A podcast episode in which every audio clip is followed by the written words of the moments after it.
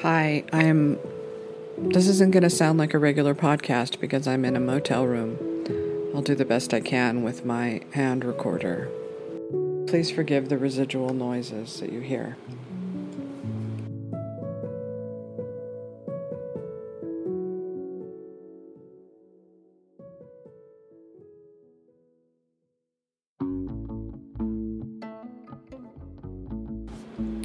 The shameful January 6th show trial and the puppet press. They made the news they wanted. Quote, and if all others accepted the lie which the party imposed, if all records told the same tale, then the lie passed into history and became the truth. Who controls the past, ran the party slogan, controls the future. Who controls the present, controls the past. End quote. George Orwell, 1984.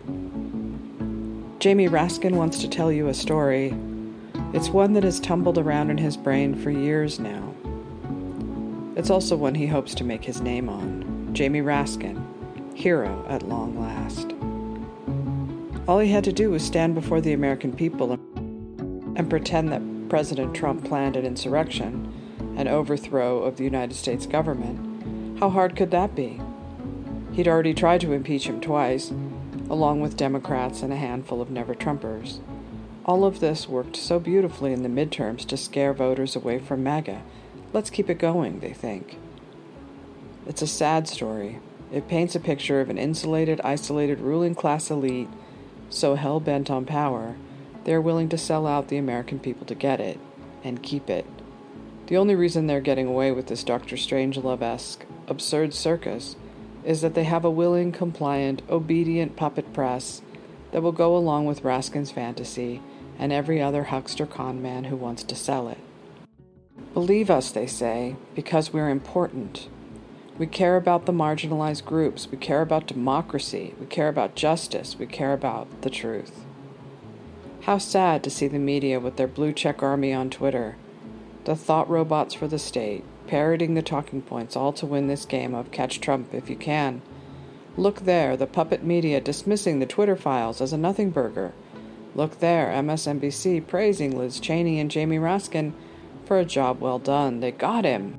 The real story, of course, is the Twitter files, which expose intense FBI involvement, payments, follow the money, and manipulation to fool the media, Twitter, and ultimately the American people that only one side of the story was true.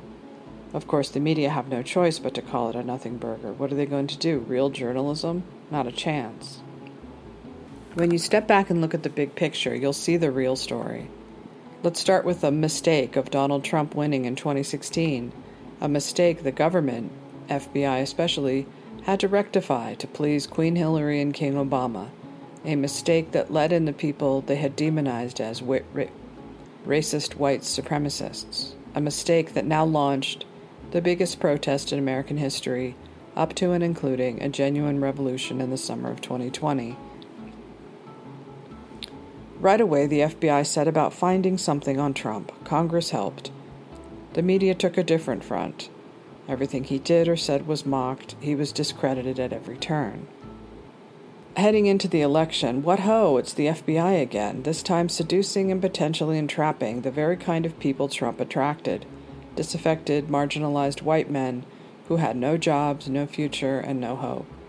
Let's help them find a target, they probably thought. One journalist got the story and saw exactly that. These were not criminal masterminds, they were sad, lonely, depressed men, easily exploited. They needed to find extremists, you see. They needed to make their melodrama seem real enough to win in 2020. Whitmer did her part, playing the damsel in distress, the public shrank back in horror. What have we done? But that wouldn't be enough. They would need something bigger, much, much bigger. That was all done in text messages and behind closed doors. They needed video. They needed a powerful piece of propaganda to prove everything they were saying was true. They needed an insurrection. Trump's predictable objections to the 2020 election, which was the first election I've ever seen that was rigged from the top down, gave them the opportunity. Everyone in Trump circles knew there was going to be a lit protest on D.C. on January 6th, but to them that meant dancing around to the village people, not hanging Mike Pence. But someone somewhere was starting a fire. It would turn into a full blown riot that couldn't be controlled. The FBI knew, the mayor knew, plenty of people knew it was coming. Yet they left the Capitol Police vulnerable. You know the rest of the story.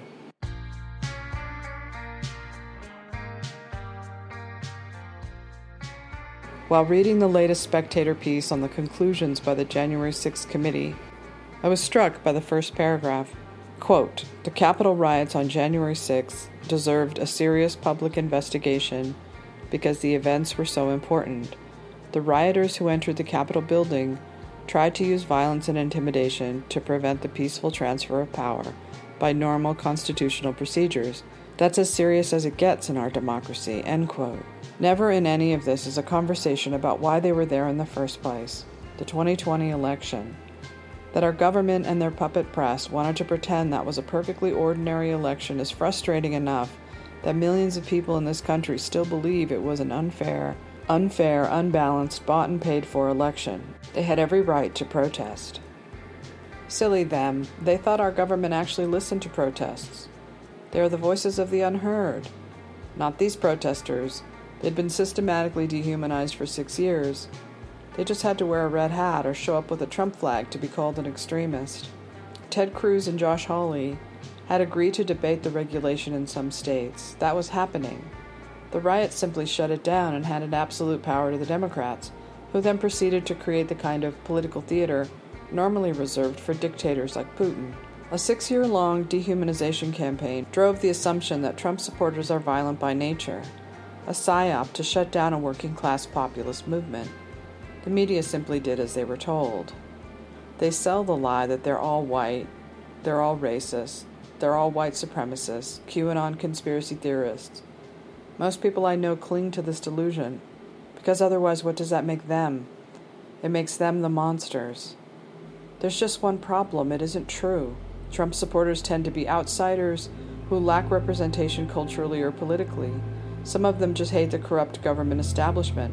Some of them are frustrated that our country has become so punitive, so censorious, so politically correct. Trump supporters pride themselves on being nonviolent.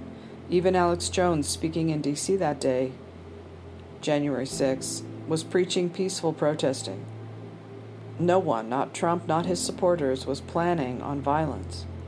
If the embarrassing, soul crushing, one sided show trial foisted upon Americans had been anything like a real investigation, that part of the story would have been told.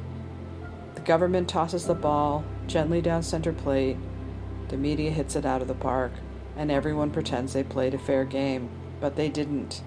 They're crooks and liars.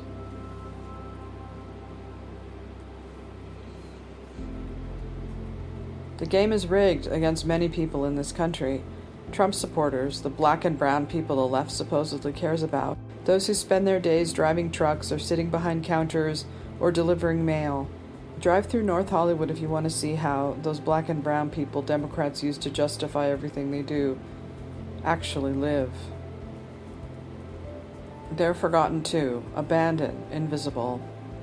I'm staying at a motel in Fruita, Colorado, at a Motel 6. It is freezing cold. The woman working the front desk lives in this town and works this job, which can't pay much. What does she do every day? Does she watch the January 6th show trial and feel like justice was done because the bad man was stopped? And does that make her sleep better at night? Maybe. I'm a city girl at heart. I love the hum and energy of New York, New Orleans, Chicago, or even Rome or Paris. People's collective energy can be easily recognized, especially when you watch someone die and you watch that energy slip away. But out in the middle of the country, there is a different kind of energy. In Joel and Ethan Coen's No Country for Old Men, one of my favorite films, he chooses not to use a musical score. I was sheriff of this county when I was 25 years old. Hard to believe. grandfather was a lawman, father, too. Me and him were sheriffs at the same time, him up in Plano and me out here. I think he's pretty proud of that. I know I was. Some of the old-time sheriffs never even wore a gun. A lot of folks find that hard to believe. Jim Scarborough never carried one. That's the younger Jim. Gaston Boykins wouldn't wear one up in Comanche County. I always like to hear about the old timers. Never missed a chance to do so. You can't help but compare yourself against the old timers. Can't help but wonder how they'd operated these times. There's this boy I sent to the electric chair at Huntsville here a while back. My arrest and my testimony. He killed a 14 year old girl. Papers said it was a crime of passion, but he told me there wasn't any passion to it. Told me that he'd been planning to kill somebody for about as long as he could remember. Said if they turned him out, he'd do it again. Said he knew he was going to hell. Be there in about 15 minutes. I don't know what to make of that. I surely don't. The crime you see now, it's hard to even take its measure. It's not that I'm afraid of it. I always knew you had to be willing to die to even do this job. But I don't want to push my chips forward and go out and meet something I don't understand. Just a handful of movies do this, Alfred Hitchcock's The Birds being one of them. These are choices made because sometimes the place is the score, the silence of it, the wind tumbling through the canyon, feet crunching on snow. Next door to me is a Vietnam memorial called Field of Dreams. It's sandwiched between a Motel 6 and I 70. All of the names of the dead on the wall. Did they come from Fruita? I think about the war our government seems to be chomping at the bit to start. I think about the people they'll be sending over there. Do you suppose they'll be the children of those in D.C.? Or will they be the only people who love this country enough to die for it? They played out their little drama, helping Trump candidates win the primary, giving all of the MAGA faithful hope that their government was powerful enough to make our government listen to them and care about their lives and families. They believed they could participate in our people run government. But they were walking into a trap set by very cynical people who knew that all they had to do was lure them into it and they could find a way to extinguish their enthusiasm with one loss after another in the midterms. That's how you get to the bubble dwelling Jonah Goldberg and his ilk, condemning so called authoritarianism, while not recognizing the machine he himself defends, even while pretending to be an outsider. Baby, you're right up in it. You're the guy holding the fan, keeping the elites cool. You didn't stop authoritarianism, you aided and abetted it. Maybe that isn't entirely fair. The Never Trumpers are still burned that there are working class voters who can't stand them anymore. I just wish we had a press corps that cared about a story as important as the Twitter files. But we don't. The Twitter files have shamed the government, the FBI, the Democratic Party, and most of all the puppet press that keeps insisting there is nothing to see here. Move along, move along. Fruita, Colorado, 7:35 a.m. Thanks for listening to my Substack on the go. Remember, to thine own self be true. Baby, when I think about you, I think about love.